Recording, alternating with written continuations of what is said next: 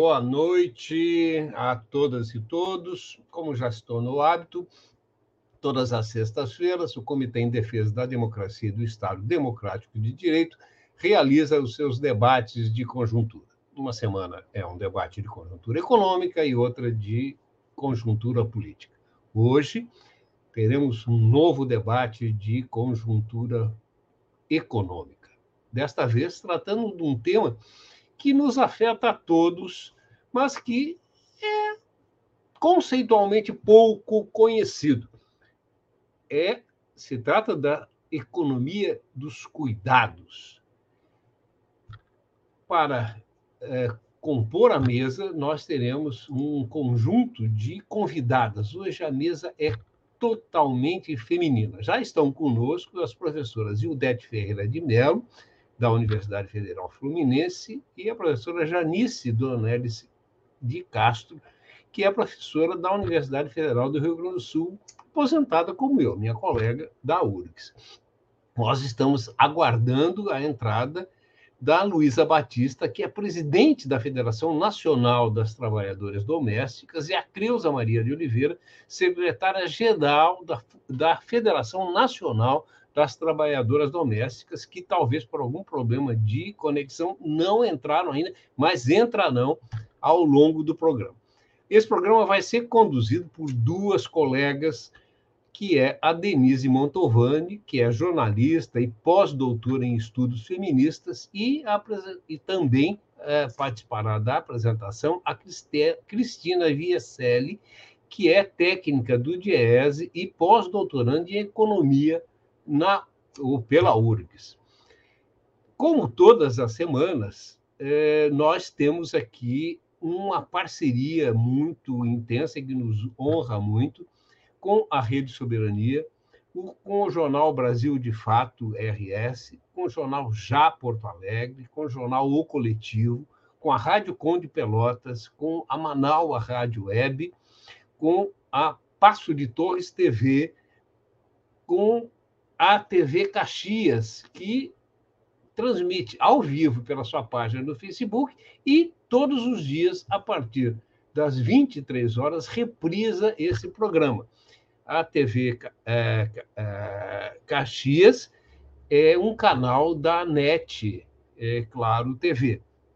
Temos também a rádio Ferra Brás FM e, obviamente, os canais todos da Rede Estação Democracia no Facebook, no YouTube, e fica à disposição, não só agora, mas de todas as pessoas que têm interesse em ver esse programa ou rever esse programa ao longo de todo sempre, fica na rede. Eu quero pedir para vocês curtirem nossa página, se inscreverem no nosso canal e acionar o sininho lá, e fazer comentários, interagir com a gente. Nós leremos as suas perguntas, colocaremos no ar, e nossas participantes da mesa responderão a todas aquelas que for possível. Eu passo, então, imediatamente a palavra para a nossa querida companheira Cristina Vieselli, que fará a apresentação das debatedoras, também da nossa querida, depois, companheira Denise Mantovani. Cristina, seja bem-vinda, e a bola agora é tua. Eu só volto nas despedidas. Obrigada, Tadeu. Eu não sei se vocês estão conseguindo me escutar. Sim, eu estou com um problema de instabilidade na internet aqui na região, e eu consegui me conectar um pouquinho. Pois é, olha aí, a Cristina está com um problema lá e eu acho que ela vai ficar caindo e voltando. Cristina, se tu tiver problemas, a gente passa para a Denise, tá? Mas toca aí, vamos ver. Tá certo, então. Obrigada, Tadeu. Bom, eu agradeço imensamente ao convite de estar mediando esse debate. Para mim é muito caro, é um assunto que eu estudei no meu doutorado, permaneço estudando, que é economia feminista, economia de cuidados, e eu estou aqui conversando com mulheres que participam em vários setores da economia brasileira, dentro da área do ensino e também do movimento sindical, a gente conversar sobre esse assunto que é extremamente relevante para toda a sociedade brasileira, em especial para as mulheres negras e para as mulheres de periferia. Então, eu estou aqui com a Luísa Batista, secretária-geral da Federação Nacional das Trabalhadoras Domésticas, a Creuza Maria de Oliveira, também presidenta da Federação Nacional das Trabalhadoras Domésticas, essas mulheres que têm uma grande história de luta pela democratização do trabalho doméstico no Brasil, pelos direitos das trabalhadoras domésticas, que permeiam também os direitos de todas as mulheres brasileiras. A professora Hildete Pereira de Mello, também, que é professora da Federal Fluminense, e também tem uma longa trajetória aí de luta pelos direitos das mulheres e de pesquisa também relacionada aos trabalhos domésticos não remunerados e formação, e a professora Janice Dona Cicci de Castro, professora aposentada da Universidade Federal do Rio Grande do Sul, que foi uma das pioneiras também na elaboração de uma disciplina de economia feminista na Faculdade de Economia da Federal do Rio Grande do Sul. E também está aqui como mediadora a Denise Mantovani, que é jornalista e pós-doutora em estudos feministas. Então, estamos ao lado de muitas mulheres com grande conhecimento na área de economia de cuidados, para a gente debater esse assunto que é extremamente relevante para todas as brasileiras, toda a sociedade brasileira. Antes de começar a minha fala, né, eu vou apresentar um pouquinho o que é a economia de cuidados. Eu gostaria, então, de dar um pesar a todas as famílias que perderam pessoas em função da pandemia da Covid-19. Atualmente, a gente tem 554 mil mortes no Brasil pela pandemia da Covid, muitas delas que poderiam ser evitadas se a gente, de fato, tivesse uma política séria e colocasse a vida das pessoas como prioridade. Começando a falar sobre a questão da economia de cuidados, né, e como o Brasil não tem colocado a vida das pessoas como central em suas políticas. O Brasil, ele é o país recordista em mortes também de enfermeiras e gestantes e puérperas por Covid-19. Isso tem muito a ver com o que a gente vai tratar aqui hoje, que é o trabalho de cuidados, porque o trabalho de cuidados é exercido principalmente pelas mulheres.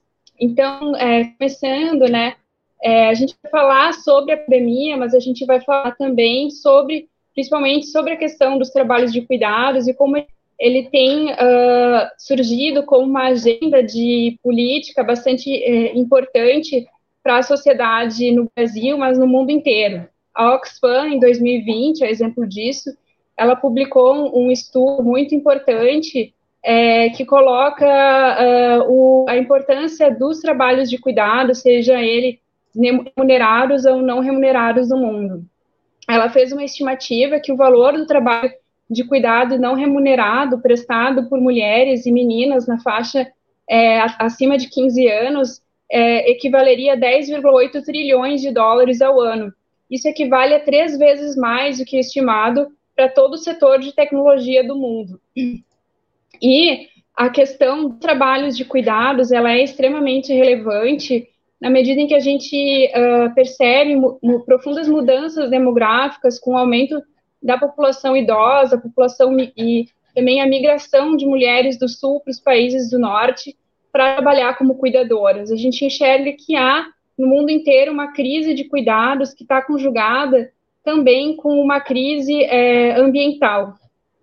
E, em razão disso, milhares de mulheres e meninas, elas, em função da crise ambiental, têm que percorrer quilômetros para conseguir acesso à água potável e outros recursos, aumentando o tempo despendido em trabalhos não remunerados. Então, são 2,4 bilhões de pessoas do mundo que podem ficar sem água potável até 2030, segundo as estimativas da Oxfam. Tem um estudo publicado também pela Organização Internacional do Trabalho, que indica que haverá uma maior demanda por trabalhos não remunerados de cuidados para crianças e para os idosos uma estimativa para 2030 de mais de 100 milhões de crianças e idosos que vão estar com necessidade de cuidados no mundo.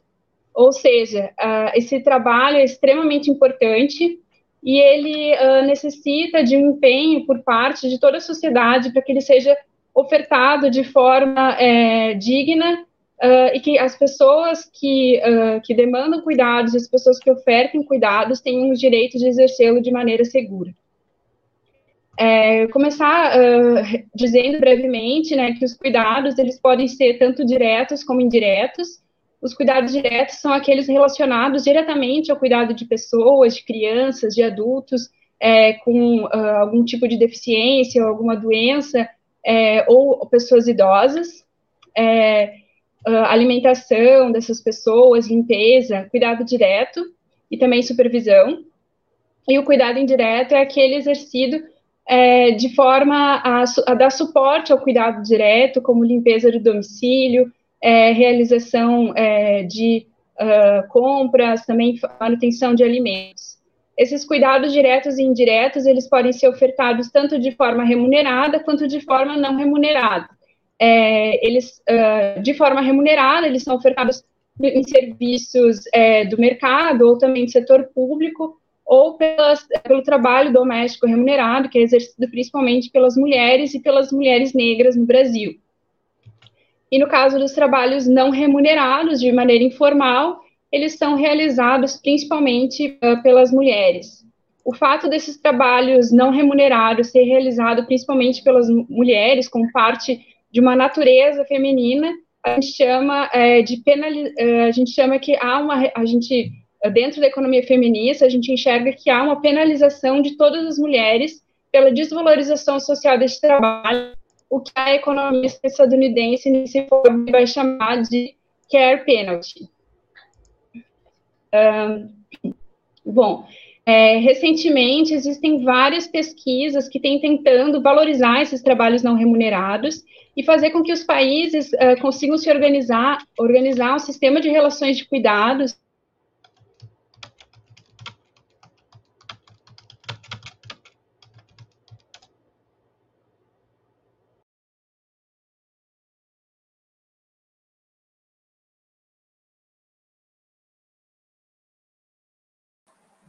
Bom, boa noite a todas e todos que estão aqui nos acompanhando. Eu quero já também aproveitar aqui, eu acho que a Cristina, como ela já comentou, está com um problema na internet dela, e acredito que ela tenha, então, perdido aqui a conexão. Então, eu vou, nesse momento, quero aqui, a Cristina já falou, eu sou a Denise Mantovani, eu quero aqui dar as boas-vindas também às nossas convidadas, a quem está nos acompanhando, dizer da honra e alegria de estar aqui mediando esse encontro com essas mulheres muito maravilhosas, né, e refletir sobre um tema muito importante, que é esse tema do cuidado, né.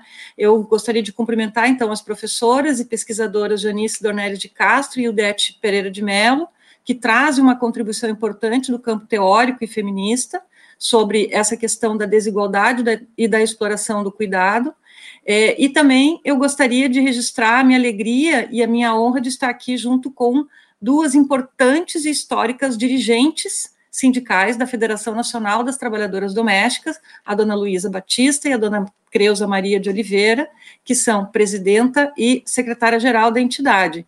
É uma oportunidade muito grande para todos nós, para entender um pouco melhor sobre essas vivências e para a gente refletir sobre a terrível realidade que a gente está vivenciando no Brasil, que ela é social, ela é política e ela é econômica, onde a pandemia expõe essas entranhas de desigualdade e de exploração que são históricas no nosso país, né, e que vem produzindo uma desigualdade social, violências racistas, violências de gênero e de classe, que afetam a vida e o trabalho, sobretudo no interior do mundo doméstico. Eu chamo atenção aqui para essa questão, né, por conta da realidade que a pandemia nos impôs. Ela afetou a todos, a Cristina já tinha aqui comentado sobre as perdas, as milhares de pessoas que já faleceram em função da ausência de uma política pública organizada e articulada nacionalmente para prevenir as doenças, mas foram as trabalhadoras domésticas, eu gostaria aqui de chamar a atenção a isso, as primeiras a sofrer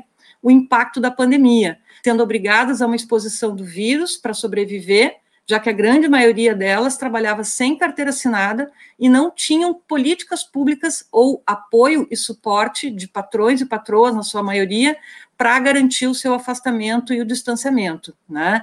Então, nesse sentido, eu acho que a gente refletir sobre a economia do cuidado com um olhar direcionado para a realidade dessa questão da divisão sexual do trabalho doméstico, é também uma forma de denunciar as consequências dos arranjos de uma elite constituída, na sua maioria, homens brancos, oligárquicos, que vem sustentando o governo que está descomprometido com a população mais vulnerável desse país.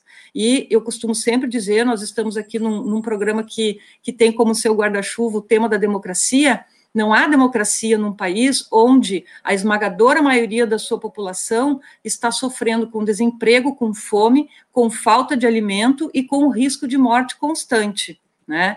Então, nesse sentido, eu já gostaria de inicialmente passar aqui a palavra para a professora Hildete, convidando já ela para fazer parte aqui da nossa mesa, para entrar na primeira pergunta, que eu acho que é a mais óbvia para todos nós aqui, embora o tema não seja novo, né? O que é a economia do cuidado, professora Hildete? E seja bem-vinda, é uma honra e uma alegria tê-la aqui conosco para começar essa conversa conosco. A honra e a alegria é minha de estar falando para um público tão especial, para as terras do Sul e quiçá, para o Brasil. Então, realmente, eu quero agradecer muito o convite de estar aqui. Essa questão da economia dos cuidados, do que é cuidado, de economia feminista, é uma questão que se arrasta, quer dizer, que as mulheres arrastam desde sempre, mas que no capitalismo, sobretudo a partir do século XIX, ela vai tomar novas formas. Por quê? Na realidade, quer dizer, a economia dos cuidados, nós precisamos entender que a pandemia, a Covid-19, fez entrar em cena algo que ninguém espera, que a sociedade escondia sempre, que era o trabalho que as mulheres fazem para reproduzir a vida. É um trabalho não pago, feito por amor, e que as mulheres foram treinadas há mais de 200 anos, desde a Revolução Industrial do final do século XVIII, para fazer esse tipo de trabalho gratuito. Ora, a pandemia, portanto, ela chega no Brasil num momento dramático de desmonte do Estado Social. Quer dizer, você tem a reforma de 17, a trabalhista, e a reforma da Previdência de 19, e o impeachment da presidenta Dilma, isso tudo desmoronou, o começo do desmonte do Estado Protetor, do Pacto Social, que nós tínhamos feito em 1943, e depois ele é ratificado com a Constituição Cidadã de 88. Então, a educação e a saúde entram como bens universais a partir de 88. Então, a pandemia bagunçou esse coreto e trouxe as mulheres para o centro das respostas. A economia dos cuidados entra aqui, porque nós estamos no centro das respostas à crise. A crise sanitária e a crise econômica vai ser explodida pela crise sanitária. Só que a pandemia também potencializou as desigualdades do mercado de trabalho, não só no Brasil. No Brasil foi pior do que todos os lugares, porque aqui já estava implodido. Mas ela trouxe para o mundo inteiro essa questão como foco do debate. E mostrou, quer dizer, a desigualdade do mercado de trabalho e o peso dos trabalhos com a reprodução da vida, que é esses cuidados que as mulheres fazem por amor à humanidade. Ora, vem e também foram sofreram violências domésticas, que cada dia as notícias são mais dramáticas. Ora, as mulheres foram socializadas para cuidar das pessoas. Quer dizer, essa é o mote do capitalismo a partir do século XIX. E a economia e a teoria econômica é toda construída para ratificar essas coisas. É preciso que nossas vozes e nossas críticas estejam reconstruindo essa discussão no seio da economia feminista E a economia feminista é a resposta nossa no século XXI a essas questões, tá? Então, como nós fomos socializadas para os cuidados, desde pequenininha, quando você bota uma bonequinha na mão de uma menina e uma bola ou um canhão na mão dos meninos, olha, as mulheres que estão em idade de trabalhar, metade delas, praticamente isso, são donas de casa. E a outra metade é dona de casa e também trabalhadora. Aqui eu faço até a ponte com os trabalhos da Janice, porque as mulheres, quando escolhem ir para o mercado de trabalho e se educaram, essa é a maior vitória das mulheres brasileiras. Nós terminamos o século XX mais educadas que os homens, e começamos em piores condições. Nós éramos analfabetas no começo do século e mais educadas no final. Mas o prêmio feminino para a educação é muito menor que o prêmio masculino. Ora, nós somos socializadas e a gente escolhe que carreiras: educação, saúde, empregada doméstica, serviço social. O trabalho doméstico remunerado, ele foi, ao longo da história do capitalismo brasileiro, a maior profissão das mulheres brasileiras. Até 2013, todos os censos, porque o de 20 não saiu, e nem sairá até as eleições. Porque se existe uma coisa que o Bolsonaro não quer, é saber de números para dizer que o Brasil piorou. Nós voltamos aos anos 90 ou 80, entendeu? O tamanho do buraco do Brasil é incalculável. Não só de mortes, mas de desorganização econômica.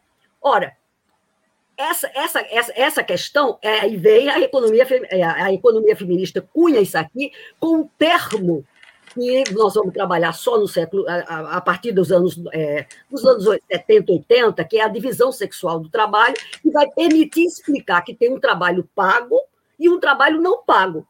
Quer dizer, os cuidados, na realidade, é uma terminologia que que explodiu agora no Brasil, agora nessa segunda década, e, sobretudo, depois da pandemia, que aí virou um grande chapéu para muitas questões.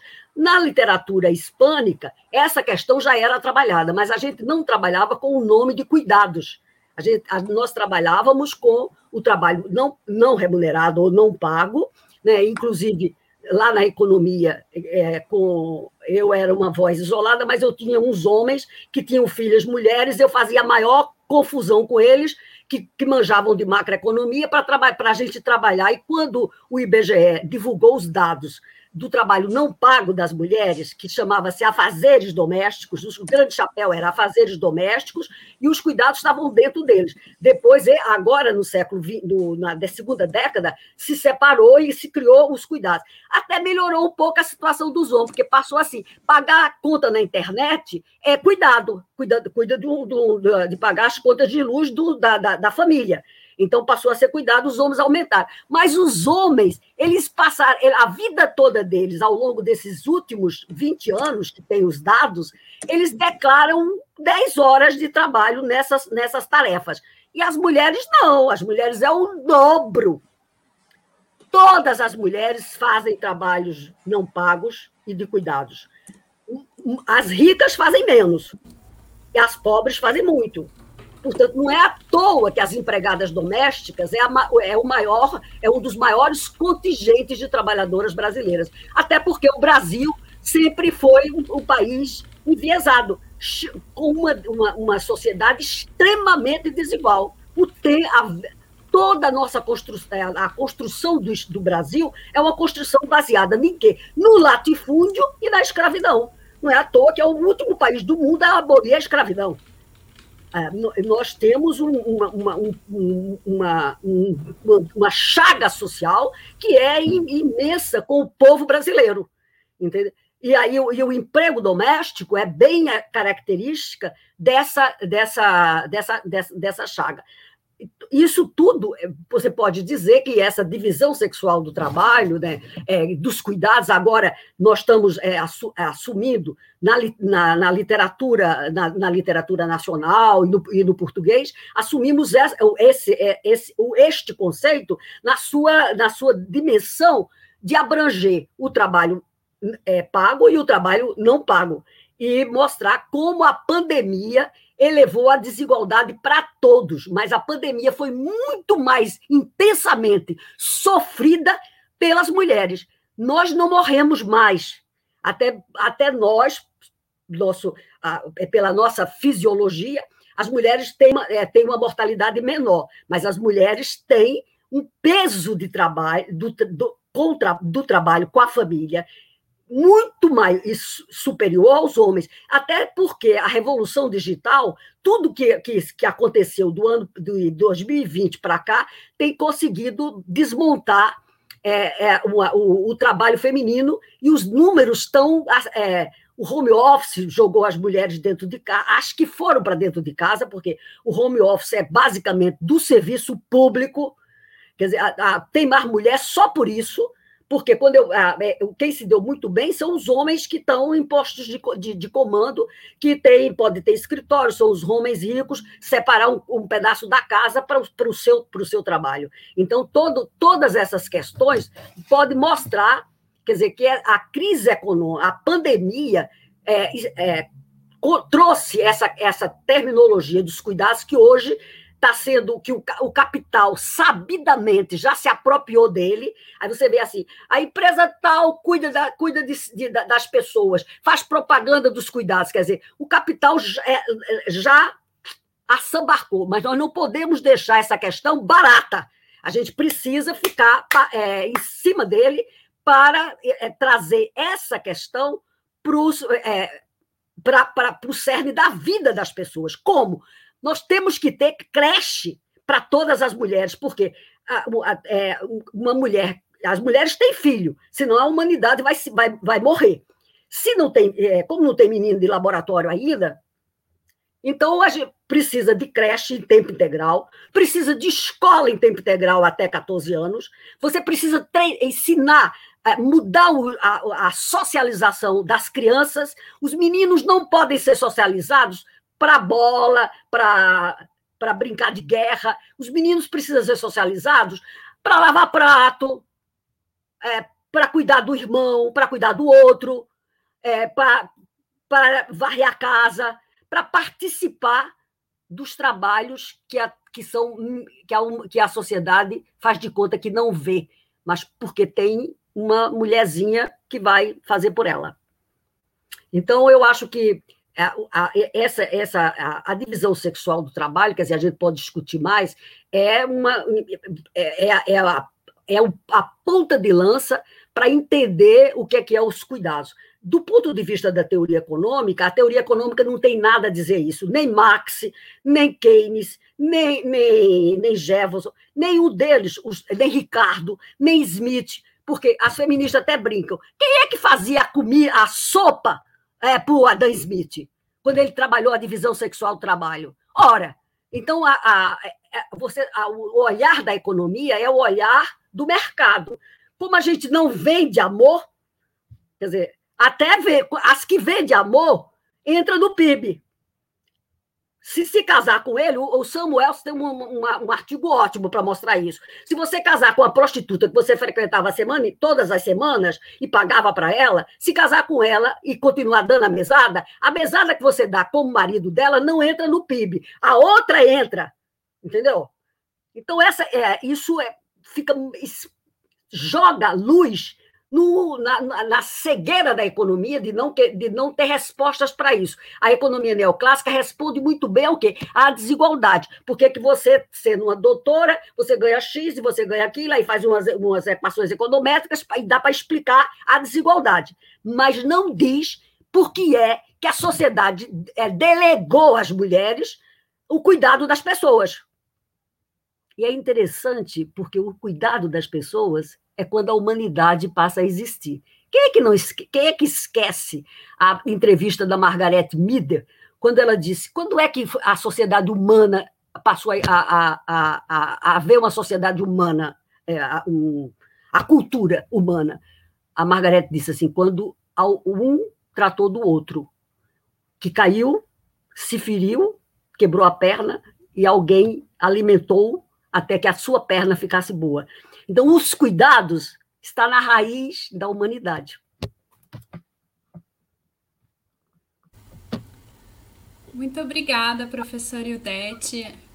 Eu peço desculpas, eu não consegui acompanhar toda a sua apresentação, porque aqui eu estou com muita instabilidade na internet. Que bom que eu pude voltar para a sala, mas eu consegui acompanhar o final aí que você falou, né, da questão da importância dos serviços de cuidados para não somente para as mulheres, mas para toda a sociedade, né, voltado para a oferta de escolas de educação infantil e também de como que essa visão de dentro da economia que só capta o trabalho produzido pelo mercado e não capta os trabalhos não remunerados, ele gera distorções, né? Aí os exemplos aí que você deu, né?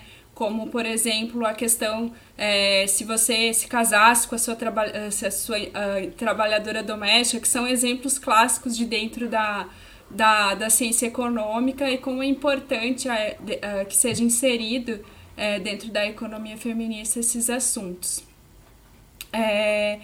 Eu gostaria, então, da gente começar a falar um pouquinho sobre um outro aspecto desse sistema de relações de cuidados no Brasil, né, que tem a ver também, né, com a questão da falta de valorização do trabalho doméstico e dos trabalhos de cuidados de maneira geral, né.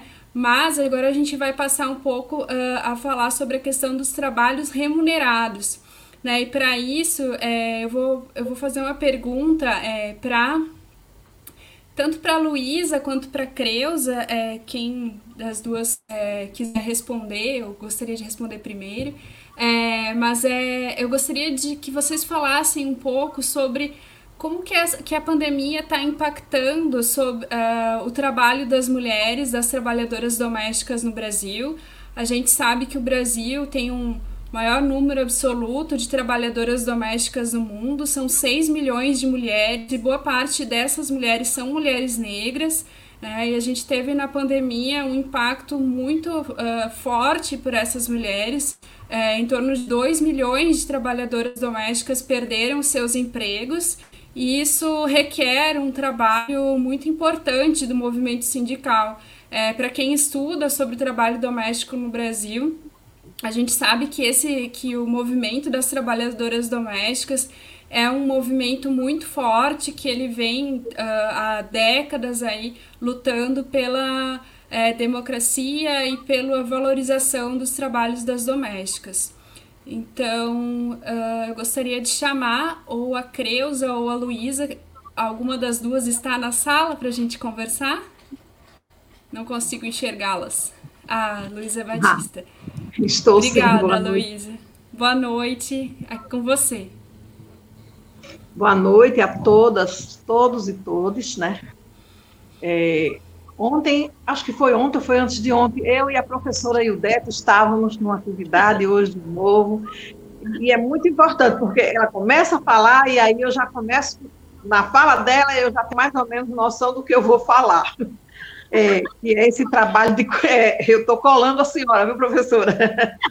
Então, esse trabalho, né, de cuidado, né, é uma coisa que não é de agora, né? Eu acho que, desde que eu me entendo por gente, que eu sempre vejo nós, mulheres, fazendo, né, isso, no papel de cuidar das pessoas, né? Cuidar da casa, cuidar do marido, cuidar dos filhos. E eu acredito que isso não é uma coisa de agora, né? Uma coisa que é de séculos. E dentro dessa secularidade, né, do trabalho, do cuidado, né, que a gente chama trabalho doméstico, mas na realidade é um trabalho de cuidado, né, porque ele chama doméstico porque está dentro de uma residência, mas é um trabalho de cuidado. Porque se eu estou limpando uma casa, eu estou tendo cuidado com a higiene daquela casa, e a gente sabe que higiene tem a ver com saúde. Se eu estou preparando a refeição, a mesma coisa, se eu estou cuidando da roupa, a mesma coisa. Então, tudo que a gente faz, nós, mulheres, né, a maioria, são poucos os homens que têm a consciência de contribuir com as tarefas domésticas. Então, nós, mulheres, todo o serviço que nós fazemos dentro de uma casa, ele é um trabalho do cuidado, né? Aí existe a diferença que é o trabalho remunerado e o não remunerado. Uma fala que a professora Yudete falou aí, eu anotei porque eu queria falar, onde ela disse que as ricas, elas trabalham menos. Eu acho que as ricas, elas não fazem o trabalho do cuidado, a não ser supervisionar aquela trabalhadora que ela está pagando para executar. Mas ela está, sim, no mercado de trabalho, em outras funções, em outras profissões. E aí é onde entra a importância do trabalho doméstico remunerado, que é aquele trabalho que está cuidando, né, da casa daquela mulher para que ela possa estar se realizando no mercado de trabalho. E a gente ainda tem que fazer alguma coisa, falar alguma coisa para perceber o seguinte, o nosso trabalho, o trabalho das mulheres... O trabalho doméstico, bem, esse a gente já sabe que é desvalorizado, né? Até mesmo pelas nossas empregadoras, né? Porque elas nos veem como uma pessoa que não sabe ler, não sabe escrever e que a única coisa que sabe fazer é o trabalho doméstico que ela, tendo condições financeiras, paga para não fazer. Mas tem aquelas mulheres que estão no mercado de trabalho e aí a gente entra um pouco nessa questão de dizer que... o trabalho das mulheres, ele nunca é valorizado como deveria. Mesmo aquele trabalho da advogada, uma chefe de uma repartição pública, uma gerente de banco, ela não recebe igual ao salário do homem, né? Então, é uma coisa que a sociedade coloca, né? E aí também até as mulheres colocam que nós, mulheres, temos que nos contentar em estar nessa condição de inferioridade. E quando vem para o trabalho doméstico, então, é uma coisa terrível.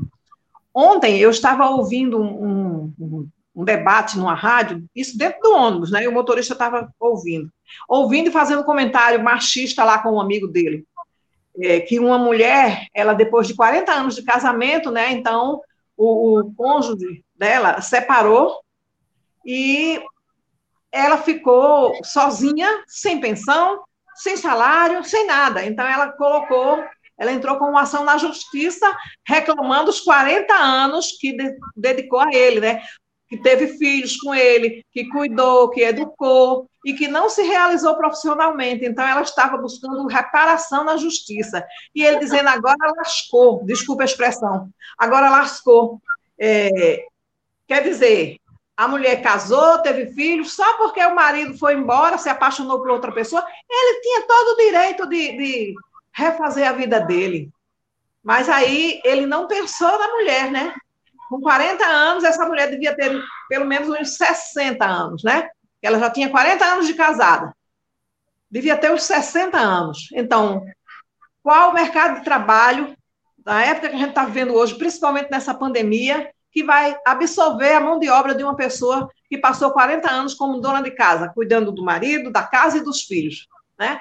Então, ele estava... Mas era uma coisa horrorosa, as coisas que ele dizia. Por fim, ele disse que ele tinha todo o direito, né? O esposo tinha todo o direito de refazer a vida dele. Aí eu me meti na conversa. E aí comecei a falar sobre o trabalho doméstico, sobre o tempo que ela dedicou, e que ela estava certa, sim, e que eu faria a mesma coisa, sim, entendeu? E aí eu falei para ele, se por acaso o cidadão lá estivesse adoecido em cima de uma cama, né, e não tivesse condições, e uma menina nova não se apaixonasse, não fosse cuidar dele, se ela abandonasse ele, como seria? Então, estou falando tudo isso que é para mostrar como o trabalho de nós mulheres é importante, né? O trabalho doméstico, como ele é importante para a sociedade, no modo geral, para os filhos que nós parimos e criamos, para os filhos de outras mulheres que a gente é paga para cuidar deles enquanto ela está no mercado de trabalho. E uma fala da professora Hildete, quando disse as mulheres ricas podem pagar, elas podem pagar e ainda trabalham, elas trabalham em outra situação. Mas em casa, muitas delas não lavam nem a pecinha íntima que usa, deixa lá no banheiro jogado no chão para a mulher, a trabalhadora lavar. E agora, nessa pandemia, então, com esse... Gente, quando estiver perto de terminar meu tempo, me avisem, por favor.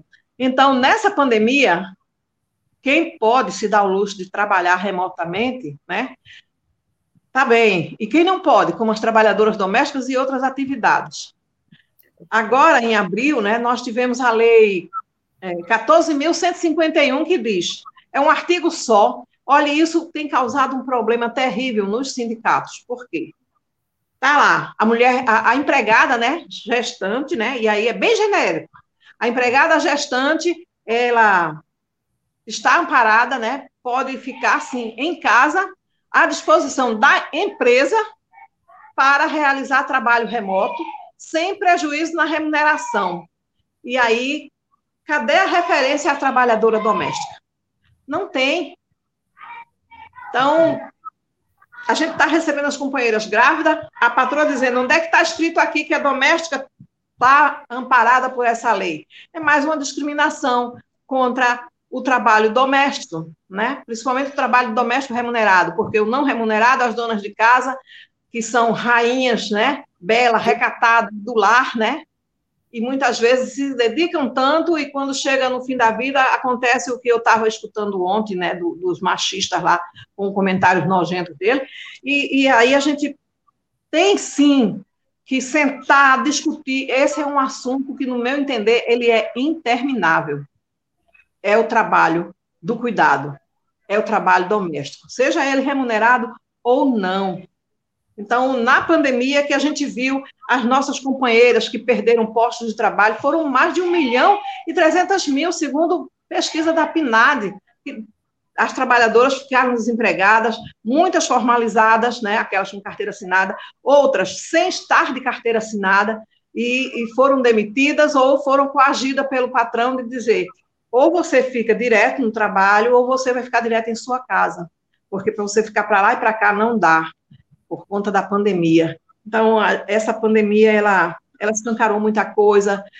O ano passado, teve cerca de mais de 500 trabalhadoras domésticas que foram resgatadas em regime análogo à escravidão, né? Então, a pandemia também escancarou isso. E a gente tem ainda a dificuldade de não poder receber uma denúncia e ir até o local, aquele local de trabalho daquela mulher para verificar, averiguar as condições que ela denuncia, porque a Constituição é clara, né? A residência é inviolável, pelo menos a residência de quem tem dinheiro, de quem tem a pele clara, de quem tem o cabelo liso, porque na comunidade, aqui onde eu moro, por exemplo, eu sei qual é a permissão que é dada para quando a polícia quer entrar na casa, né? Mete o pé na porta e entra mesmo, e se a pessoa reclamar, ainda apanha. Então, são muitas coisas que gira, feito um círculo, mas que o centro do debate é o trabalho do cuidado, é o trabalho doméstico. É isso. Não sei se acabou meu tempo, mas... Se for possível, alguém sinalize para mim, por favor. Eu fico preocupada de não faltar o tempo. Dona Luísa, a companheira Creuza, né?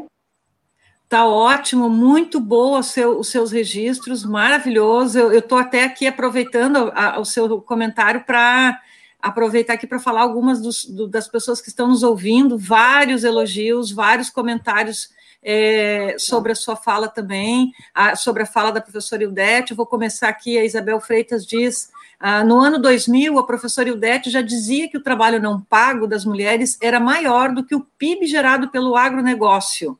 A Maria Regina Paiva, também aqui dando um abraço, considerando super importante, e cumprimentos ao comitê por conta desse debate.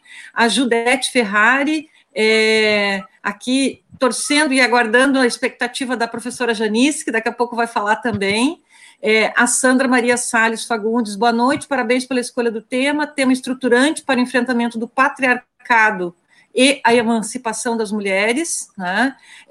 Aqui uma outra, a Helena Romanovski, e o pior, que ainda tentam justificar pela biologia, a pseudociência pura, certamente o tema da desigualdade estrutural, né, entre homens e mulheres. Aqui no final também tem um comentário sobre...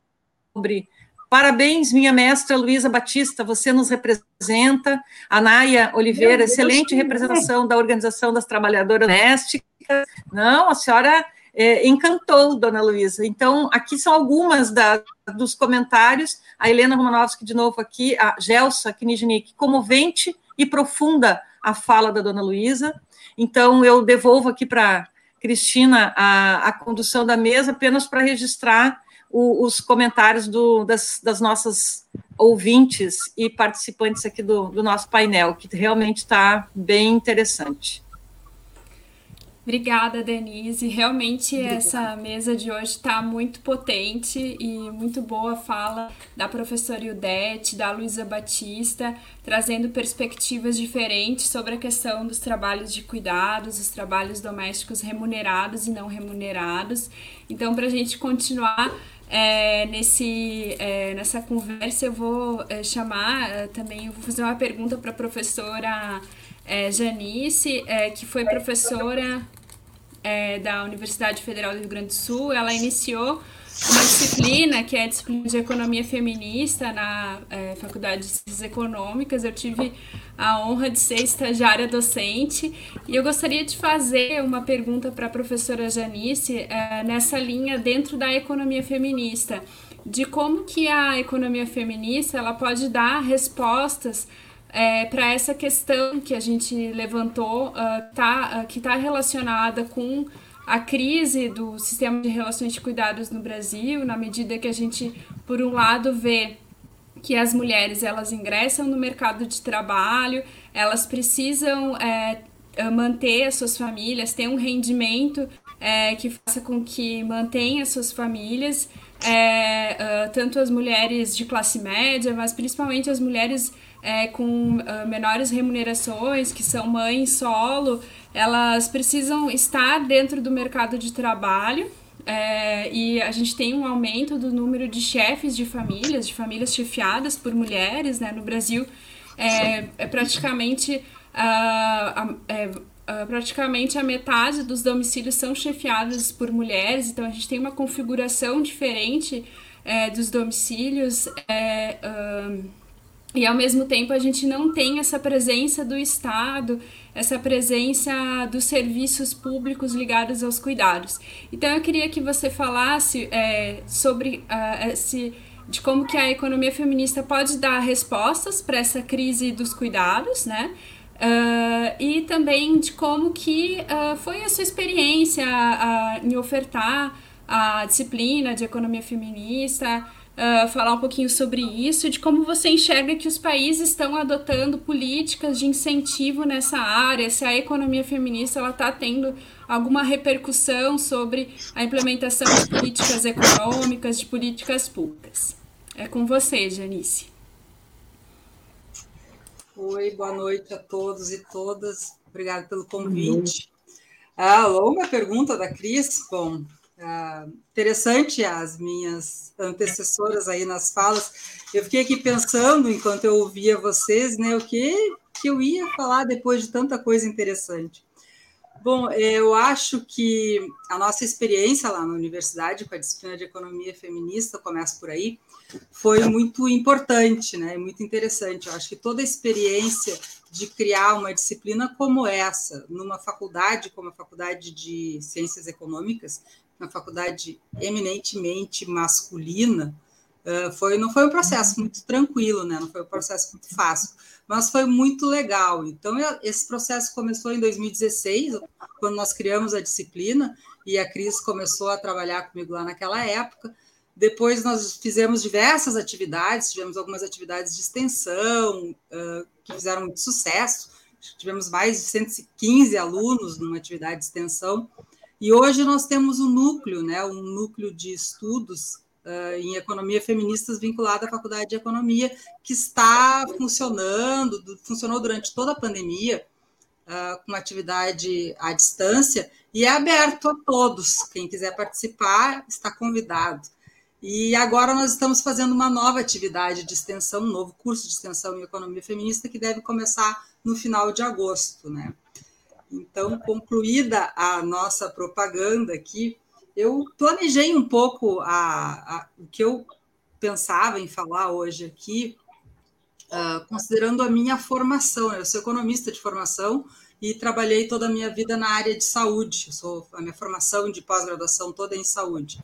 Ao final da minha carreira é que eu comecei a trabalhar com economia feminista, que era uma coisa que eu tinha feito lá no início da minha formação. Juntei as duas coisas, né? Então, hoje eu penso um pouco em trabalhar a questão da pandemia do Covid, e o que isso implicou na questão dos cuidados para as mulheres, né? E andei pesquisando um pouco de dados por aí, para ver o que estava acontecendo, né? O que a gente vê nos dados em relação à pandemia do Brasil é que agora a gente entra no que eles estão chamando de uma nova fase, uma fase de transição da idade. A gente está na semana epidemiológica número 27, para esse mês agora, né? Os dados que eu consegui, que é do mês de 3 a 10 de julho, e a gente está mudando o perfil de óbitos, a gente está diminuindo a idade das pessoas que estão morrendo, né? Então, as internações, por exemplo, a média de internação eram de pessoas com 62 anos, agora a média de internação são as pessoas com 53 anos. Enquanto que os óbitos, a média eram pessoas de 71 anos, e agora a média são as pessoas de 64 anos. Então, a gente está vendo que está havendo uma mudança de padrão nessa pandemia.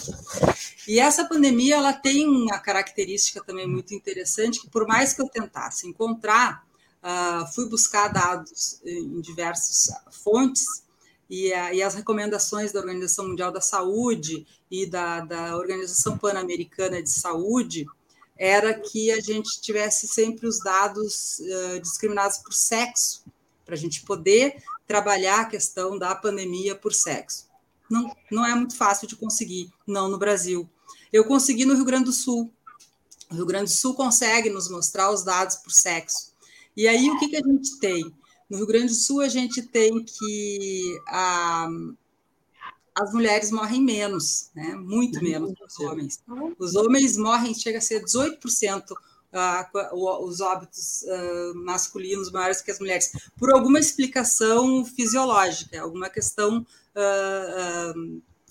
física mesmo. Os homens morrem mais. A letalidade para os homens é maior. As mulheres morrem menos do que os homens. Mas, quando a gente começa nos dados do Rio Grande do Sul, é muito interessante que a gente começa a olhar a informação, em que pese as mulheres morram menos, elas são muito mais afetadas pela pandemia, né? E elas são muito mais afetadas pela pandemia pelo restante, pelas condicionantes sociais da pandemia, né? Porque tem todo o restante, né? As mulheres são... A grande maior parte das trabalhadoras são mulheres, né? 70% das trabalhadoras na área de saúde são mulheres, e os trabalhadores na área de saúde são os mais afetados pela pandemia, os que mais adoecem, né? As mulheres elas são mais afetadas pela pandemia porque elas são as que mais perdem emprego na pandemia. Elas são as que mais ficam em casa cuidando das crianças e dos idosos na pandemia.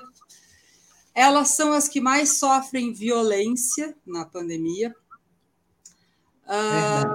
E alguns estudos nos mostram que toda a evolução que a gente tinha tido, né, é um estudo do Fórum Econômico Mundial, relatório do Fórum Econômico Mundial, que esta pandemia ela nos atrasou em pelo menos 36 anos, né, a projeção de igualdade de gênero.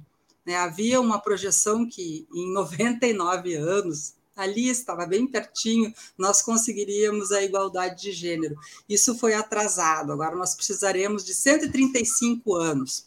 E esse Fórum Econômico Mundial, ele mostra, ele usa diversos requisitos, né, diversas condicionantes para essa igualdade de gênero. Alguns a gente avançou mais que outros, a gente avançou mais na questão da educação e na questão da saúde do que em outras questões, né?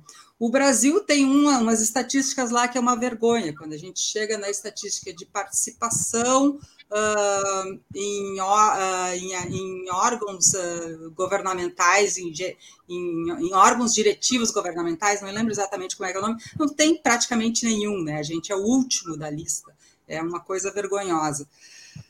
Mas é a nossa situação atual, né? Então, esse relatório do Fórum Econômico Mundial, ele lá pelas tantas, ele fala que o que a gente precisa para ultrapassar esse processo da pandemia é pensar o futuro, né? É pensar o futuro e pensar o futuro em como é que a gente vai tratar essa questão de voltar a incluir essas mulheres no mercado de trabalho ou na vida depois que passar a pandemia. E eu achei um tanto sonhadora a proposta deles, né? Porque o que eles dizem lá é que as mulheres têm que estar preparadas para o que eles chamam do emprego do amanhã. E para eles o emprego do amanhã é a computação em nuvem, engenharia e dados e inteligência artificial. Sei lá, acho que não é muito por aí que a gente vai conseguir resolver o problema da maior parte da população de mulheres do planeta, mas enfim. Acho que a gente tem que pensar, e eu acho que aí eu entro um pouco no que a Cris me fez, uma pergunta, como é que a gente vai...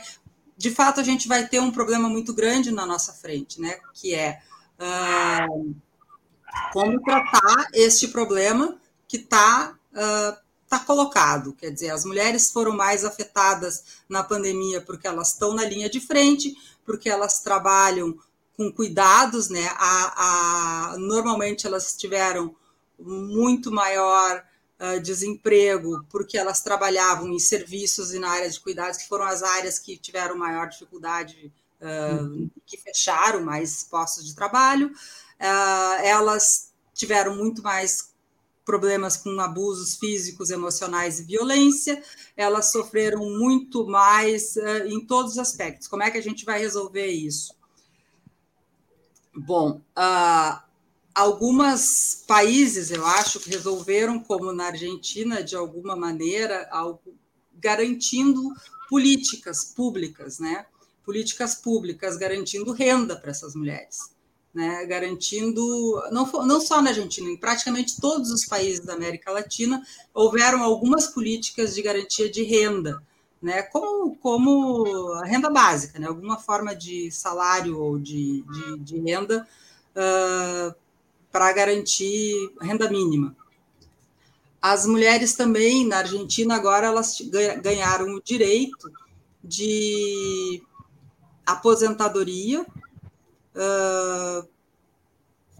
por terem tido filhos, que eu acho que é um grande avanço, que eu acho que pode entrar um pouco naquela discussão que a Luísa, né, trouxe, de que uma mulher fica 40 anos casada, se separa e ao fim do casamento ela, aos 60 anos, entrar no mercado de trabalho.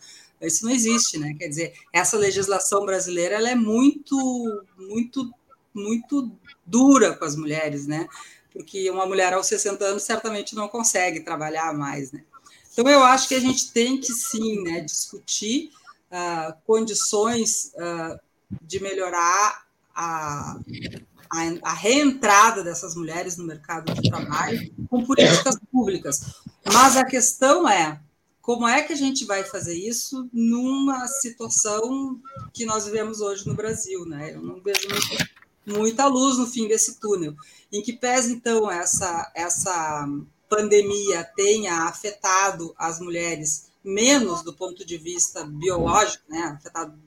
As mulheres têm adoecido menos, elas foram muito mais afetadas do ponto de vista social do que os homens.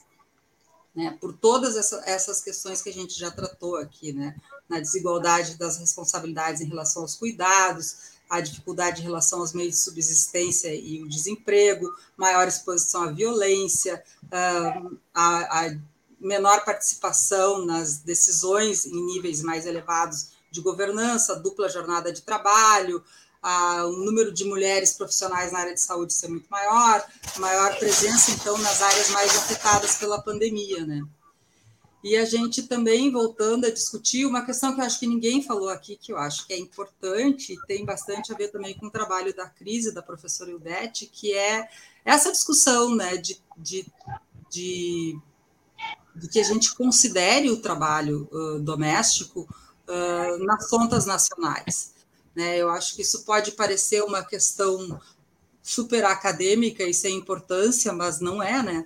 Eu acho que no momento que a gente considera, a gente valoriza, né? Isso passa a ter um valor do ponto de vista do PIB.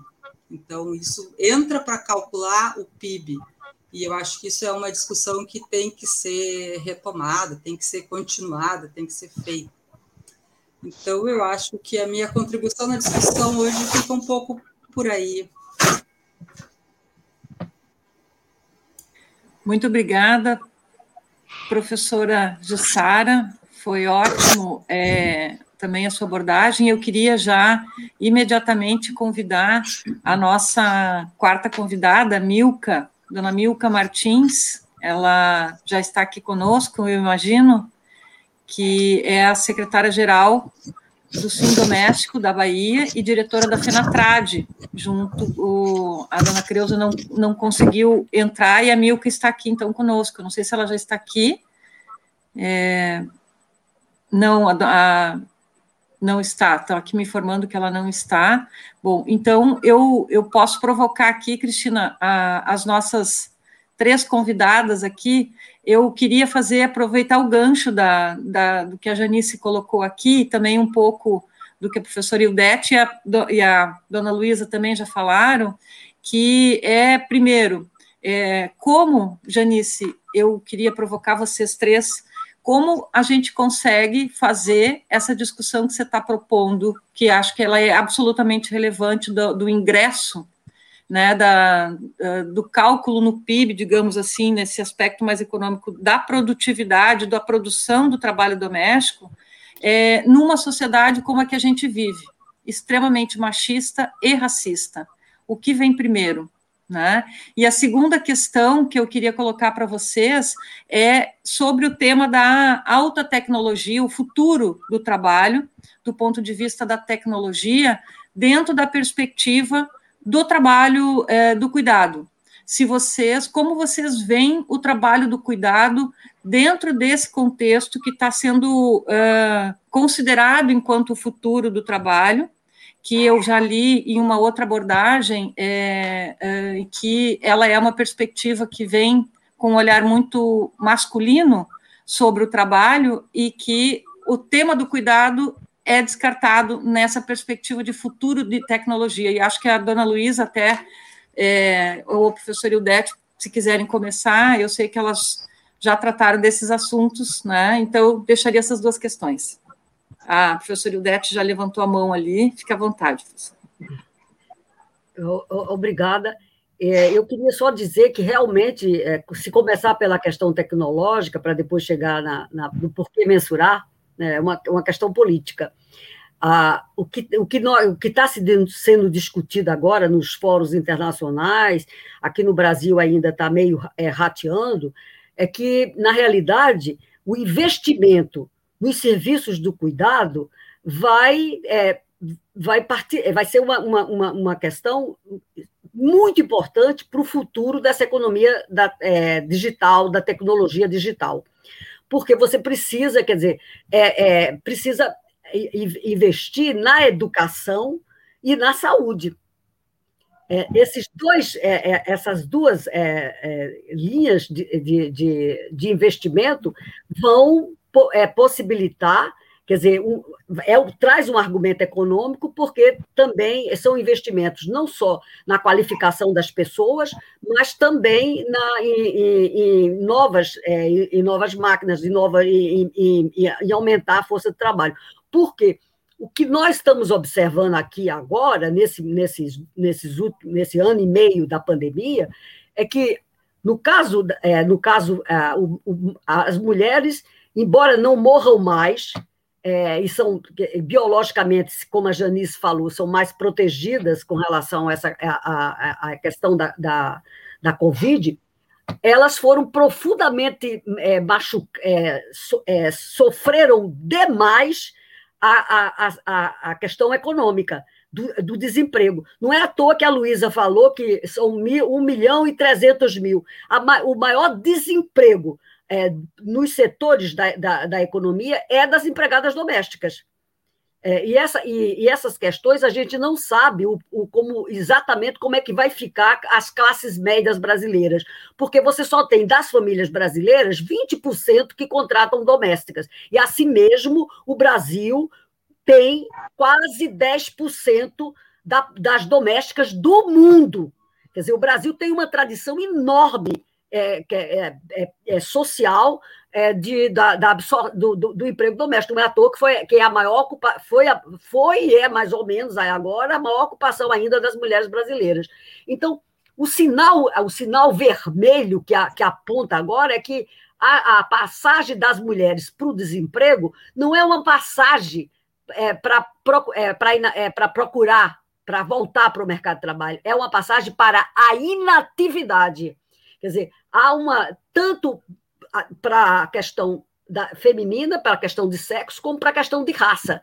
Quer dizer, e a idade aqui vai ser crucial para retomar essa questão. Acho que mais de 40% das mulheres se retiraram do mercado de trabalho, porque não tem a retaguarda dos cuidados. Então, as mulheres já mudaram muito mais que os homens, e já sofreram muito mais que os homens os impactos disso. A Covid-19 provocou uma crise econômica marcada pela grande retração na oferta de trabalho, quanto na demanda pelo trabalho.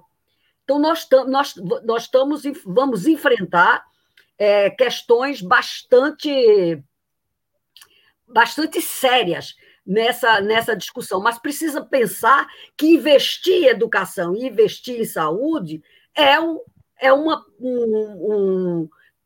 primeiro, é trabalho decente que você está propiciando aos seus trabalhadores, e também investimentos do ponto de vista do capital, se o capitalismo é eterno, que eu não sei. Então, eu não acho que essas respostas estão todas já sendo colocadas, porque não só foi o Brasil que está acontecendo. Nos Estados Unidos, 8 milhões de postos de trabalho foram fechados para as mulheres. A Argentina voltou para o mercado de trabalho de 2008. Quer dizer, mas essas questões já estão enfrentando de forma diferente. No caso, Denise, nós temos um diferencial. As mulheres se aposentam 5 anos com menos de trabalho do que os homens, porque a Previdência Social é o retrato do mercado de trabalho. O mercado de trabalho é desigual, ela também mostra essa desigualdade. A vantagem do que aconteceu na Argentina, que as mulheres brasileiras explodiram de alegria, foi porque elas permitiram que uma mulher que contribuiu 23, 24, ela pudesse contar os números de filhos. A França também faz isso já, entendeu? Não é uma novidade. Nós tínhamos aqueles 5 anos que os militares botaram assim na vida da gente, e a gente não sabe muito bem como o quê. Eu ando atrás dessas atas da comissão da reforma da Constituinte de 66, 67, porque ela foi ortogada pelos militares há muito tempo. Com relação à contabilidade, você precisa fazer uma conta de uso do tempo.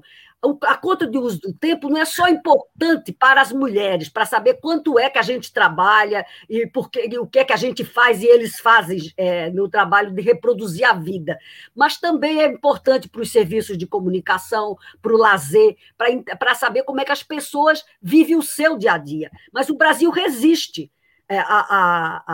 Quando nós estávamos negociando com o IBGE, quando caiu tudo por terra e nós não sabemos o que é que dá, mas é preciso fazer uma conta de uso do tempo, porque a contabilidade internacional não permite contabilizar para o produto interno bruto, produto que não é para o mercado. E nós varremos casa e limpamos bumbum de criança de graça, por amor.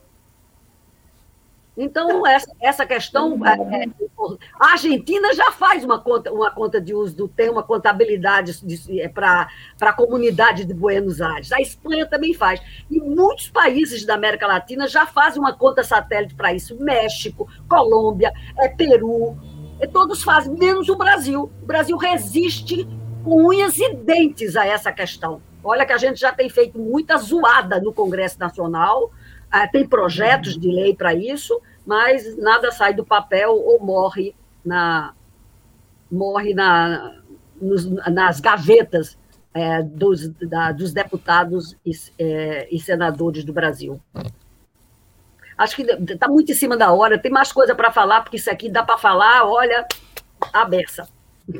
Esse assunto das contas nacionais é um assunto extremamente relevante, né? Porque, como você falou, né, professor Hildete, ele tem uma repercussão, e também a Denise, né? Ele tem uma repercussão econômica grande, a gente consegue enxergar esse trabalho como um trabalho, valorizar o trabalho doméstico não remunerado, e além disso, enxergar como que as pessoas estão despendendo ele, né? Por isso que para além de uma conta satélite, né, acho que o passo anterior talvez seria, inclusive, desenvolver uma pesquisa de uso do tempo mais curada do que a gente tem, que inclusive diversos países da América Latina já tem, e diversos países, inclusive, bem pobres, como, por exemplo, Gana, já tem uma pesquisa de uso do tempo, usando diários de uso do tempo.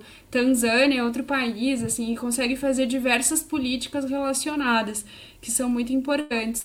Mas eu queria passar a bola agora para a Luísa, aproveitando então a pergunta que a Denise fez sobre a questão das tecnologias e também, eu acho que uma das características principais do trabalho doméstico remunerado é a multitarefa, né? Em geral, o empregador doméstico acha que a trabalhadora doméstica tem que fazer tudo, né? Desde cozinhar, cuidar, levar cachorro para passear, fazer compra, todas as questões, né? E é um trabalho que é pouco substituível também por máquinas, né? Por isso que é interessante a gente pensar assim de que inclusive quando a professora Janice falou, né, que o Fórum Econômico Mundial diz que uma das questões que as mulheres tinham que se entrar na robótica, mas acho que por mais que o trabalho doméstico a gente consiga incluir tecnologia, ele tem muito da pessoa aí, né? Então eu gostaria que a Luísa falasse um pouco sobre essa questão, assim, das características do trabalho doméstico remunerado e de como que a atuação do sindicato a conseguir fazer com que esse trabalho seja classificado e visto como trabalho pelos empregadores, não como tarefa que pode ser realizada de toda forma e qualquer coisa é trabalho doméstico. Falar um pouquinho sobre isso, Luísa, obrigada. Falar um pouco sobre isso é um assunto é uma coisa muito extensa, mas o resumo do resumo. Falar de trabalho doméstico e falar de tecnologia. E aí a gente vê a contradição, né, dos governantes do país. E, inclusive, o que foi falado aí, né, pela professora Cristina, que outros países que, com certeza, são subdesenvolvidos muito mais do que o Brasil, né, subdesenvolvido, ou seja, desenvolvimento praticamente zero, já tem esse olhar, né, em relação ao tempo, ao cuidado que as mulheres têm, né, e quando vê essa questão do tempo e do cuidado, pensando em criar política, né, a exemplo da Argentina, criar política pública para garantir aquela mulher que teve todo o tempo dela, né? Ela pode optar por ser mãe ou não, mas imagine se todas as mulheres decidirem não ser mãe. Então, como é que vamos ter a continuação da humanidade? Então, pensando nisso, a mulher teve filhos, ela se dedicou vários anos para cuidar dos filhos, muitas vezes quando ela tenta entrar no mercado de trabalho, já não é mais tão aceita por conta da idade, que ela já está com a idade amadurecida, então já tem a dificuldade, e cadê a política pública para essa mulher? A Argentina, um país bem menor do que o nosso, né, com bem menos riqueza, conseguiu fazer. Então, a gente vê aí a contradição das políticas públicas de países com bem menos recursos do que o Brasil, né? Mas tem a boa vontade, né? A luta das mulheres. Não que nós mulheres brasileiras, estejamos de braços cruzados. Não é isso.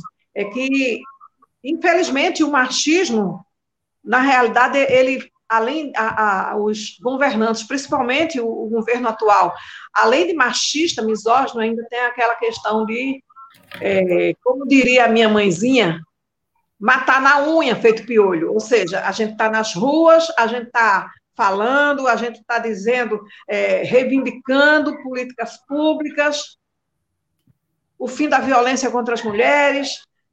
mas parece que quanto mais a gente faz isso, mais eles sentem um prazer sádico de ignorar as nossas lutas, né? Se a gente tivesse políticas públicas garantindo, será que teríamos essa quantidade de idosas tendo que estar em casas de família? Sim, porque é a única fonte de renda que muitas mulheres têm. A exemplo da que morreu o ano passado, né? A primeira mulher que morreu no Rio de Janeiro, vítima da Covid, foi uma trabalhadora doméstica, com 63 anos de idade. Então, ela não tinha uma qualificação profissional, ela não tinha uma profissão definida para o mercado de trabalho, que o trabalho doméstico também é profissão, mas eu falo para o mercado de trabalho, e aí ela tinha que estar trabalhando com 63 anos. Então, isso significa falta de políticas públicas. E a contradição do país é isso. A gente escuta as pessoas dizendo que está investindo em tecnologia, já tem até aquele coisinha aqui, como é? Drone. Já tem lugares que estão testando entregar iFood através de drones, né? E aí já entra a questão, como é que vai ficar os jovens, né, que são a maioria, os jovens que trabalham em aplicativo. Quer dizer, de um lado... a tecnologia está super avançada, mas do outro tem aquela questão de não cuidar do ser humano. Então, principalmente nós mulheres que cuidamos, né, das pessoas, que cuidamos dos filhos, que cuidamos da... O trabalho da mulher, ele, por mais que ela diga que não, eu não suporto trabalho doméstico, só o fato dela dar as ordens, fazer, administrar uma casa para que outra mulher cumpra as tarefas domésticas, ela já está fazendo o trabalho do cuidado. E, de um lado, a tecnologia, do outro, essa desvalorização, né, do trabalho do cuidado. Eu não sou boa de matemática, né? Eu acho que o trabalho doméstico, o trabalho do cuidado, em todos os países do mundo, se for realmente somar tudo, acho que seria o maior PIB do planeta. Não só aqui no Brasil, como somar todos os países do mundo, seria, mas o que a gente ainda escuta hoje em dia é quando aquela senhora, aquela jovem que fez até o ensino médio, né? Ela não fez uma faculdade. Se ela for trabalhar no mercado de trabalho, o que é que está reservado para ela? Trabalhar como vendedora, trabalhar como auxiliar de serviços gerais, porque o mercado de trabalho está cada dia mais exigente. E se ela não vai para o mercado de trabalho, ela vai ficar em casa cuidando do marido e dos filhos e tal, cuidando da casa, é comum a gente dizer, ah, mas fulana não trabalha. Como não trabalha? E o trabalho do cuidado?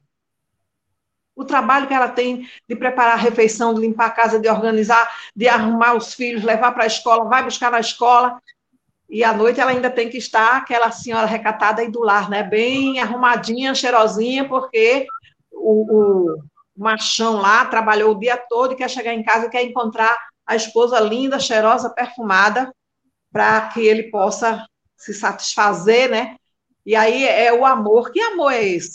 Um amor que só pensa de um lado, um amor que só tem a contribuição para um lado. Então, eu não consigo, eu não sei, não entra na minha cabeça. Eu acho que é muito para os meus neurônios pensar, sabe?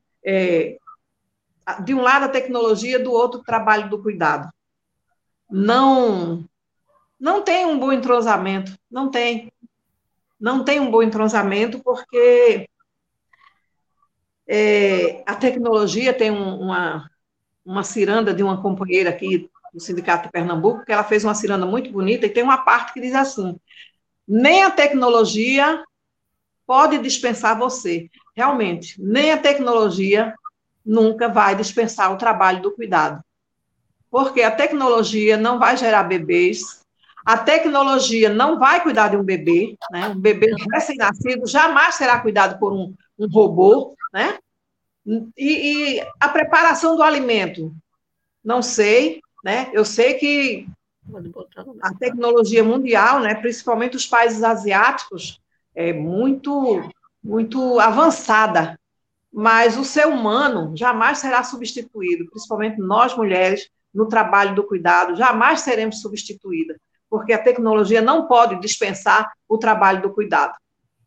É isso. Obrigada. Muito bem.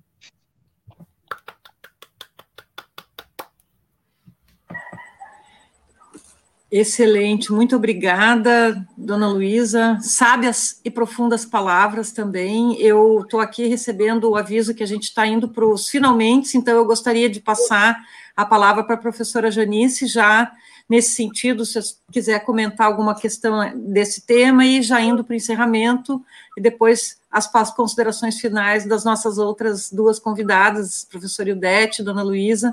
Tá? Então, com você, Janice, a palavra.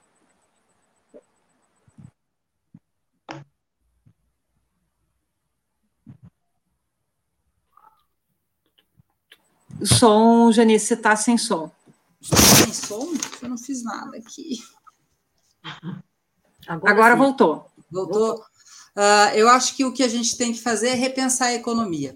A economia, ela tem que... Acho que a gente tem que subverter a economia. A economia feminista tem que subverter a lógica do pensamento da economia. Então, eu acho que a gente tem que mudar o centro do pensamento economista do conflito, mudar o ponto de vista do capital para outro ponto de vista, né? Eu acho que o centro do sistema, o centro que nos move, não pode ser o capital, tem que ser a vida, né? E isso tem que ser a resposta que a gente tem que buscar com a economia. Isso que eu acho que é a economia feminista, e é isso, por isso que eu acho que a gente pensou esse curso de economia feminista. Qual é a vida que a gente quer viver? Né? Como é a vida que a gente quer viver e como é que isso deve ser? Então, esse projeto hegemônico neoliberal não cabe todo mundo, não cabemos todos. Somos expulsos, as mulheres, os negros, os imigrantes, não cabe todo mundo. Então, a gente tem que pensar um outro projeto em que a vida esteja no centro. Esse é o projeto que eu acho que cabe para as economistas feministas pensar, né? A economia voltada, focada numa outra questão, que não seja o capital, que seja a vida. É isso que eu queria colocar como as minhas palavras finais aqui.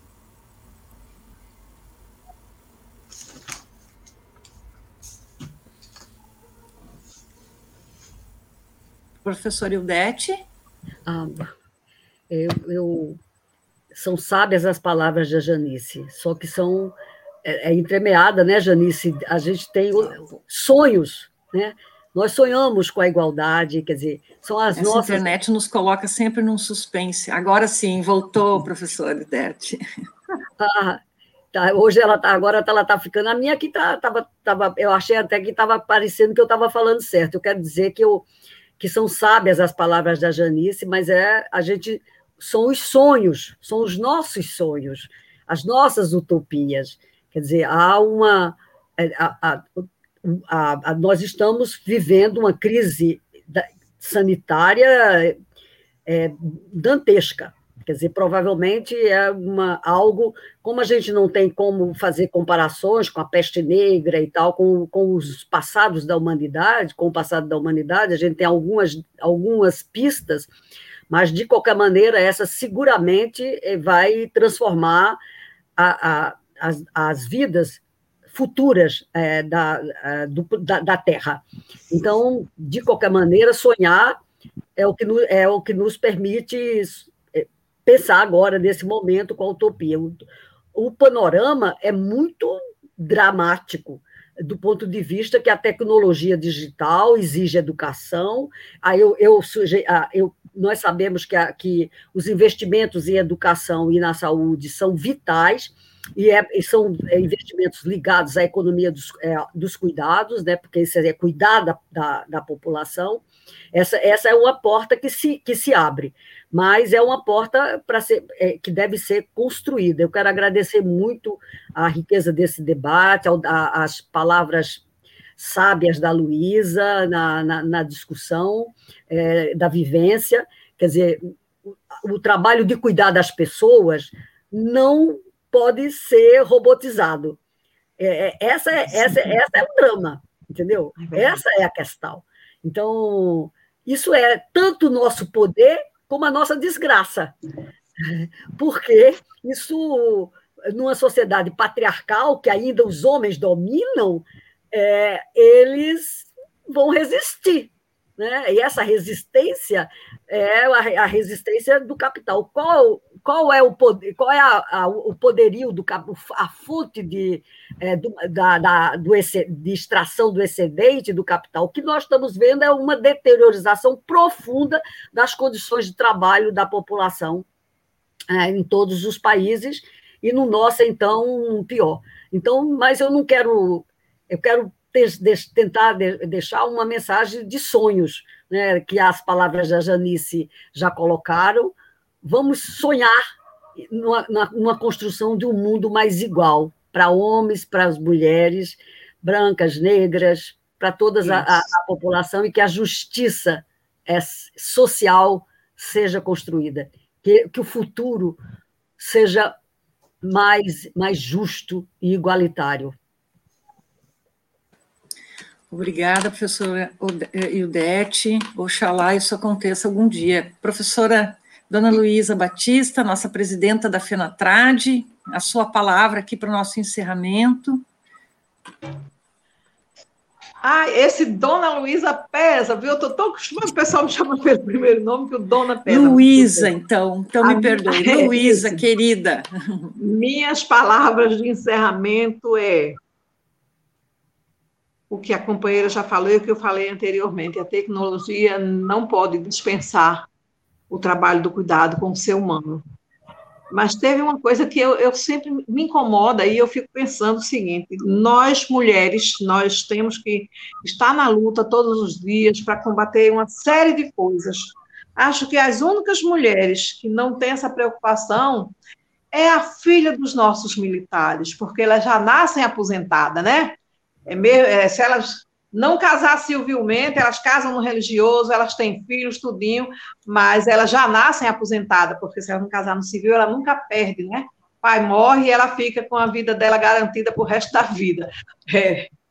Elas que são felizes, eu acho que essas não tem muito o que reclamar, não, e nem o que lutar, mas nós simples, mulheres pobres, mulheres negras, mulheres acadêmicas, como as senhoras que estão aí nesse espaço de formação de outras mulheres. Então, nós temos que continuar essa luta, que não é fácil, e a gente sabe que ainda vamos levar algumas décadas para que a gente possa, não digo ter um tratamento mais digno, mais igual, mas com certeza menos desigual. Eu acredito que sim, que isso é possível e que a luta é exatamente com essa finalidade. Um abraço a todas. Muito obrigada, Luísa. Bom, eu vou encerrar, então, o encontro de hoje. Acho que alguém deve ter boicotado, porque a internet estava sempre caindo, mas, de toda maneira, estavam querendo boicotar o encontro feminista, mas, de toda maneira, foi um encontro muito potente. A gente conseguiu fazer uma conversa que eu acho que vai ficar aí para a história, de como que esse movimento e como o pensamento feminista, ele parte de diversos olhares, de diversos lugares, né? Então, são as trabalhadoras domésticas, são as mulheres que trabalham como professoras nas universidades, e todos nós, vindos desses lugares e dessas posições diferentes, a gente consegue, juntas, fazer e construir pautas para todas as mulheres do Brasil, considerando as suas diferenças de raça, de classe, de sexualidade, mulheres cis, mulheres trans, que eu acho que é isso que o movimento feminista ele tem que ser, é isso que a gente tem que pautar, e que o Brasil ele consiga ter um sistema de relações de cuidados que consiga compartilhar esse trabalho doméstico entre toda a sociedade, não só entre as mulheres, não só entre as trabalhadoras domésticas de forma precarizada, informal, mas também que essas trabalhadoras sejam valorizadas, que tenham, que os seus empregadores formalizem os seus contratos de trabalho, que o Estado assuma um papel, que as empresas também assumam um papel de ofertantes desses trabalhos de cuidados. Acho que assim a gente consegue, inclusive, pensar num crescimento econômico e numa diminuição da desigualdade de gênero que, como vocês falaram, tende a crescer bastante agora na pandemia. A gente sabe que o cenário é muito ruim, é muito difícil, mas se a gente não tivesse esperança, a gente não estaria aqui conversando, trocando ideias, e juntas vamos conseguir resistir, vamos lutando, unidas, vamos conseguir construir um Brasil melhor para todas as pessoas. Obrigada, obrigada por vocês aceitarem o convite e muito obrigada pela troca. Obrigada. Obrigada a todos. Obrigada. Obrigada, um abraço a todas e obrigada também a quem esteve aqui conosco acompanhando o programa. Tchau, tchau. Tchau, boa noite. Boa noite. Boa noite, gente. Obrigada pelo convite. Obrigada. Obrigada pelo convite. Em nome do Comitê em Defesa da Democracia e do Estado Democrático e de Direito, eu quero agradecer a todas vocês que fizeram um excelente debate e que, com certeza, né, conseguiram colocar, não só esclarecer coisas, mas colocar uma duvidazinha na cabeça de muita gente. Eu acho que esse é, talvez, né, o maior... a nossa maior preocupação e a nossa maior contribuição, né? É criar dúvidas, fazer com que as pessoas reflitam sobre coisas que, às vezes, parecem muito corriqueiras para elas, né? E que elas não param para pensar. Então, eu agradeço em nome do comitê, espero contar com a participação de vocês em outros programas e convido, né? Agradeço também aos nossos parceiros, todos, convido a todas e todas para o programa que vem na sequência, a partir agora das 20 horas, que é o Estação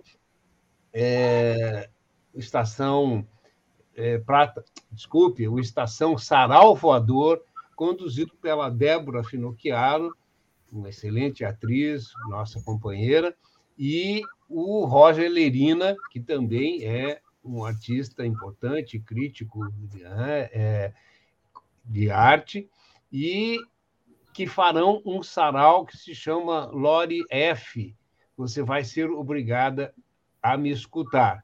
Contará com a participação do King Jim e da Laura Finocchiaro, e será uma transmissão ao vivo e também com a participação dos nossos parceiros. Na semana que vem, teremos um debate de conjuntura política com a participação já confirmada do cientista político Fernando Horta, da integrante da coordenação da Associação dos Juristas pela Democracia, a Tânia Oliveira, e do deputado federal Henrique Fontana. O tema será as reformas políticas em curso, se são avanços democráticos ou aprofundamento do golpe. Fica o convite para todos e me despeço até a semana que vem.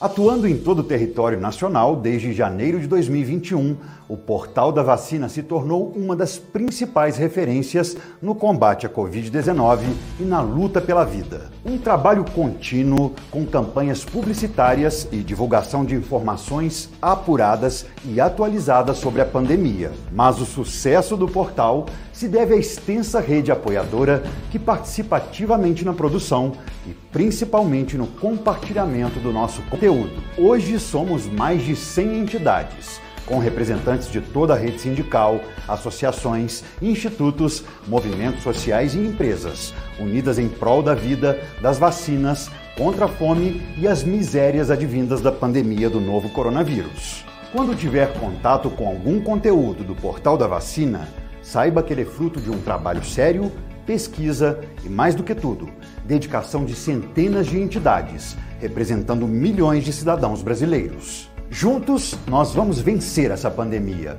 lutar pela vacina, por informação de qualidade e pelo respeito e adesão aos protocolos de segurança depende de todos e de cada um de nós. Portal da Vacina é o Brasil todo conectado para pôr um fim na pandemia. Apoio Comitê em Defesa da Democracia e do Estado Democrático de Direito.